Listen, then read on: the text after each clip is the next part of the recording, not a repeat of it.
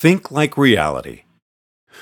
Whenever I hear someone describe quantum physics as weird, whenever I hear someone bewailing the mysterious effects of observation on the observed, or the bizarre existence of non local correlations, or the incredible impossibility of knowing position and momentum at the same time, then I think to myself, this person will never understand physics no matter how many books they read. Reality has been around since long before you showed up. Don't go calling it nasty names like bizarre or incredible. The universe was propagating complex amplitudes through configuration space for 10 billion years before life ever emerged on Earth. Quantum physics is not weird, you are weird. You have the absolutely bizarre idea that reality ought to consist of little billiard balls bopping around, when in fact reality is a perfectly normal cloud of complex amplitude in configuration space. This is your problem, not reality's, and you are the one who needs to change. Human intuitions were produced by evolution, and evolution is a hack. The same optimization process that built your retina backward and then routed the optic cable through your field of vision also designed your visual system to process persistent objects bouncing around in three spatial dimensions because that's what it took to chase down tigers. But tigers are leaky surface generalizations. Tigers came into existence gradually over evolutionary time, but they are not all absolutely similar to each other. When you go down to the fundamental level, the level on which the laws are stable, global, and exception free, there aren't any tigers. In fact, there aren't any persistent objects bouncing around in three spatial dimensions.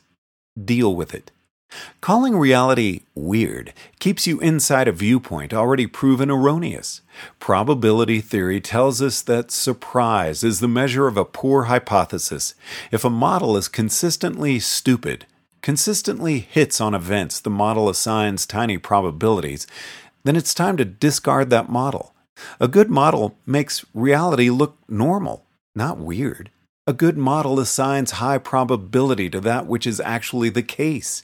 Intuition is only a model by another name. Poor intuitions are shocked by reality. Good intuitions make reality feel natural.